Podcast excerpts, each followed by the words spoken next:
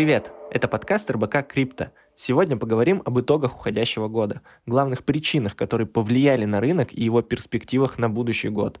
У нас в гостях продакт-менеджер Академии Гарантекс Семен Назарук. Семен, привет. Привет, Михаил. С начала года рынок сильно снизился, а цена биткоина даже обновила двухлетний минимум. В январе биткоин торговался в районе 46 тысяч долларов, а в ноябре его курс падал почти до 15. Насколько это было в принципе ожидаемо такой обвал? Настолько сильно обвал, не знаю. Вот, но то, что э, рынок должен был э, скорректироваться, то, что пузырь должен был сдуться, это ну, было, в принципе, довольно очевидно. Так это, это нормально для высокорисковых активов. То есть можно сказать, что прошлогодний рост был финансовым пузырем? Надо понимать причины этого роста. Основополагающая причина – это, конечно же, ну, такое увеличение денежной массы в США, потому что, ну, как мы понимаем, что самый крупный крипторынок, да, скажем так, это все-таки США. Больше всего денег американцев э, в криптосекторе, и стимулирование экономики, которое происходило, вот это постковидное, оно, в общем-то, ну, на мой взгляд, является основополагающим фактором э, роста высокорисковых активов, в том числе криптоактивов. То, что мы увидели, это было ну, абсолютно нормальным явлением. И вот снова, э, ну, в 2022 году начинается как бы изъятие ликвидности постепенное, э, ну и все более быстрыми темпами повышения ставки и так далее, и так далее. Это все негативно влияет, естественно, прежде всего на высокорисковые активы. Ну и как мы видим, что фондовый рынок тоже э, приуныл, э, американский, и, в общем-то, как ни странно, и рынок долго тоже. Выросли, э, по большому счету, commodities довольно сильно вот за этот год. Так, а если чуть подробнее поговорим про факторы, которые в этом году повлияли, помимо того, что этот как вот пузырь там должен был сдуться, получается, это именно ставка и какие-то действия властей США, да? А, ну да, естественно, потому что до вот э, в течение 2021 года происходил еще quantitative easing, это, в общем-то, скупка активов, да, э, Федрезервом, то есть это все очень какие-то серьезные стимулы для э, экономики, то есть вливание денег в систему для того, чтобы развивать экономическую активность, которая пострадала как бы в результате эпидемии коронавируса. В 2022 году эти стимулы, они фактически прекратились, да, то есть пошла обратная реакция, повышение ставки, изъятие ликвидности.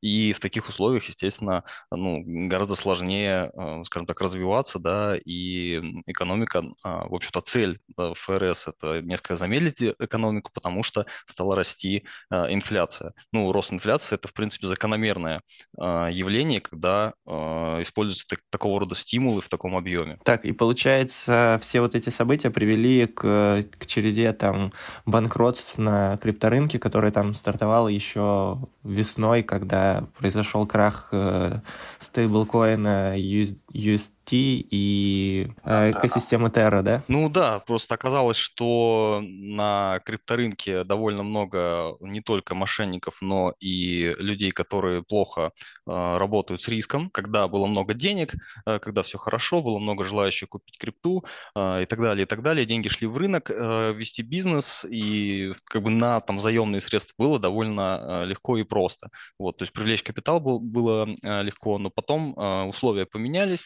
и когда э, стоимость активов начинает падать, а эти активы, они у огромного количества участников индустрии, они были э, залоговыми, то есть они э, под залог этих активов покупали что-то другое. И когда стоимость этих активов начала снижаться, то э, у них возникли проблемы, потому что их вот exposure был э, очень серьезный, да, то есть они, э, они взяли слишком э, много. Возможности как бы отдать э, у них не было. И мы, в общем-то, увидели, ну, в общем, сдутие пузыря, да, такой классическое, когда э, просто-напросто нет денег и приходится э, все продавать для того, чтобы э, отдать то, что ты взял в долг, то есть отдать вот это обеспечение. Так, ну вот мы про Terra уже сказали, если попрошу как перечислить, выделить и другие про, как провальные проекты и какие-то криптовалюты, которые показали себя наиболее неудачно за прошедший год. А, ну тут стоит сказать скорее даже не про криптовалюту, а в принципе про э, компании, которые работали на этом рынке, про компании криптокредитования, ну, тот же Celsius, э, те же фонды типа Three Arrows Capital.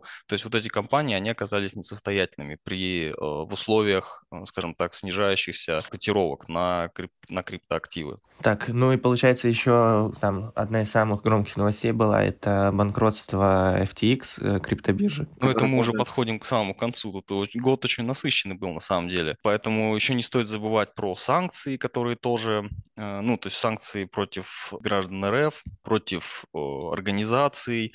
Конечно же, это имеет такое ну, опосредование влияние, но все же все равно, когда, например, биржа Binance вводит ограничения в 10 тысяч евро для россиян, то это ну, не может не повлиять на их бизнес, да, потому что кого на счетах больше, чем сумма, они вынуждены эти средства вводить. То есть как бы деньги, по сути, тоже изымаются из системы, то есть эти люди могли бы торговать на большие суммы, платить больше комиссии, но по факту этот объем необходимо снизить, соответственно, ну, как бы косвенно там Binance недополучает какое-то количество дохода. То есть есть очень четкие взаимосвязи. И FTX это был уже, скажем так, такой апогей. А, ну, хотя насчет апогея мы еще посмотрим, но тем не менее. То есть FTX из-за тесных связей с фондом Alameda Research, который, в общем-то, а, по сути, ничем не отличался от Three Arrows Capital, они инвестировали огромное количество средств, ну, скажем так, в крипто-стартапы, да, в какие-то монеты, которые, ну, то есть эти компании, э, эти монеты, они не могли расти в цене просто потому, что, ну, денег уже не было, не было уже желающих покупать, э, никто не мог и не хотел их покупать, вот, и, соответственно, стоимость их э, снижалась, количество денег в системе уменьшалось, и все это падало. И этот фонд, он тоже, по сути, был банкротом, но за счет клиентских денег FTX его поддерживали на плаву, пока вот не возникла вот эта вот странная ситуация с э, журналистским расследованием и э, с вот этой перепалкой в Твиттере. И в итоге э, внимание общественности к этому было очень такое серьезное. Ну, как бы результат мы знаем. Сэм Бэнкман-Фрид сейчас находится в тюрьме на Багамах. Ну и получается, какие-то другие компании, которые были связаны так или иначе с Alameda или с FTX, тоже оказались под ударом и в ближайшее время тоже могут пострадать? Ну да, там на самом деле список компаний, которые, которые были связаны с FTX, он довольно обширный, и сейчас все смотрят пристально на Grayscale. Как бы, во-первых, это у них есть траст, паи которого торгуются значительно ниже, чем непосредственно стоимость стоимость актива, да, базового биткоина. То есть это говорит нам о таком серьезном недоверии. То есть э, Coinbase тоже их облигации там торгуются. Ну, то есть там какая-то сумасшедшая доходность по облигациям э, Coinbase. То есть очень много компаний, они ну, чувствуют себя не очень хорошо. Те же Coinbase, они там три, э, у них три отчета подряд, очень плохие результаты по доходам. То есть сокращение персонала происходило.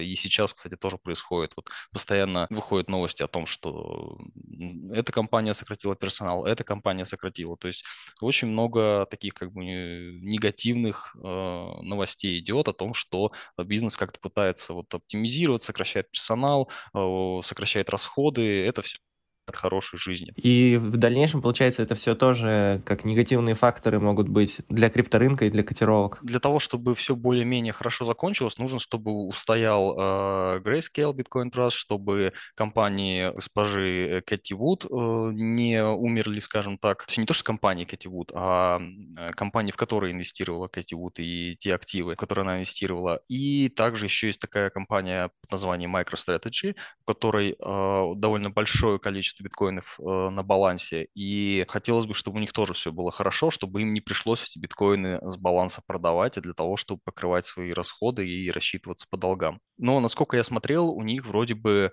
э, ну, по крайней мере, соотношение price to book у них э, ну, нормальное, там что-то в районе единицы или двух, то есть не 40, там, не 50, э, не заоблачные какие-то значения. Даже если что-то пойдет не так, то они э, могут как бы продать свои активы и там рассчитаться. Так, ну получается, это тоже один из определяющих факторов на там ближайшее будущее и на тот же ближайший год. Все взаимосвязано. Если на рынке там не будет какого-то глобального обвала ценового, то у этих компаний, вероятнее всего, будет хорошо, а если наоборот у них все будет хорошо, то и рынок, получается, будет меньше факторов, которые могут его обвалить. Да, мы просто не увидим вот этих вот э, распродаж, ну, потому что сейчас еще непонятно, как будут свои средства получать клиенты FTX. То есть для того, чтобы они их получили, соответственно, нужно продать те криптоактивы, которые были, э, ну вот, скажем так, на, на балансе. Да? То есть это то, ну, сейчас еще непонятно, ну, начали они их продавать, э, не начали. То есть это тоже такой фактор, который, в принципе, ну, я, по крайней мере, не имею информации о том, что там происходит. То есть нужно это отслеживать, потому что если они начнут их продавать, то, соответственно, это дополнительные давление на рынок. Если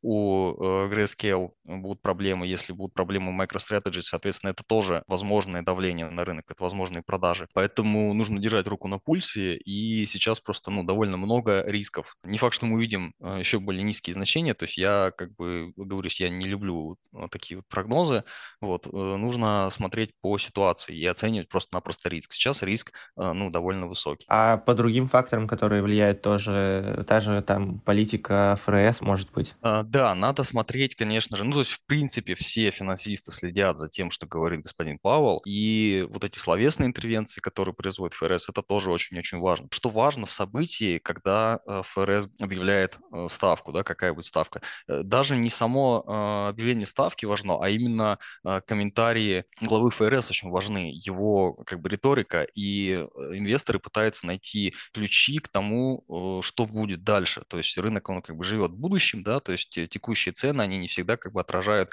именно текущее положение вещей, а во многом они закладывают э, какие-то события, которые будут происходить в будущем. Соответственно, рынок понимает, что, ну, прям какого-то чуда не произойдет, что ФРС будет, э, все-таки они хотят еще повышать ставку, но уже как бы более медленными темпами. То есть это нам, это не говорит о том, что они вот вот-вот как бы, ну, что будет так называемый пивот, да, что ФРС сменит риторику и будет снова снижать ставку. То есть пока что они не видят как бы охлаждения экономики в США, и они чувствуют, что э, могут э, еще э, повышать ставку, но при этом они видят, что инфля... рост инфляции тоже остановился, и вот сейчас такой период, ну, как бы определен... ну, неопределенности, скажем так. То есть все пока смотрят, присматриваются, но то, что фондовый рынок решил немножечко испортить как бы Санта-Ралли, да, вот так называемый, то есть мы сейчас видим коррекцию, это говорит о том, что, ну, все-таки рынок не очень радужно оценивает перспективы, ну, э, как мне кажется.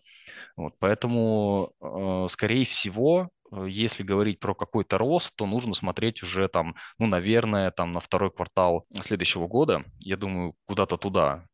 Плюс еще, опять же, есть такое замечательное событие в криптомире, точнее, в частности, в мире биткоина, это халвинг. Исторически у нас, ну, там, примерно за год до халвинга биткоин нащупывал дно. И сейчас вот как раз вот то самое время, потому что халвинг будет в 2024 году. Потенциальное дно, оно, э, возможно, образуется как раз-таки вот в, там, ну, в начале 23 Ну, это мои предположения, я могу ошибаться. Так, по перспективам разобрались, мы выделили там негативные стороны, отметили, но чтобы закончить на позитиве, э, все-таки, возможно, наверняка ведь есть проекты, которые показали себя успешно за вот этот последний год, либо же криптовалюты, которые там показали более лучшую динамику, чем ожидалось. Ну, а, на самом деле, на фоне вот этого всего негатива мы забыли отметить замечательное событие под названием «Слияние» а, в эфириуме, вот, которое прошло, в принципе, довольно гладко, и это ну, очень хорошо, потому что я ожидал, что там будут все-таки какие-то проблемы.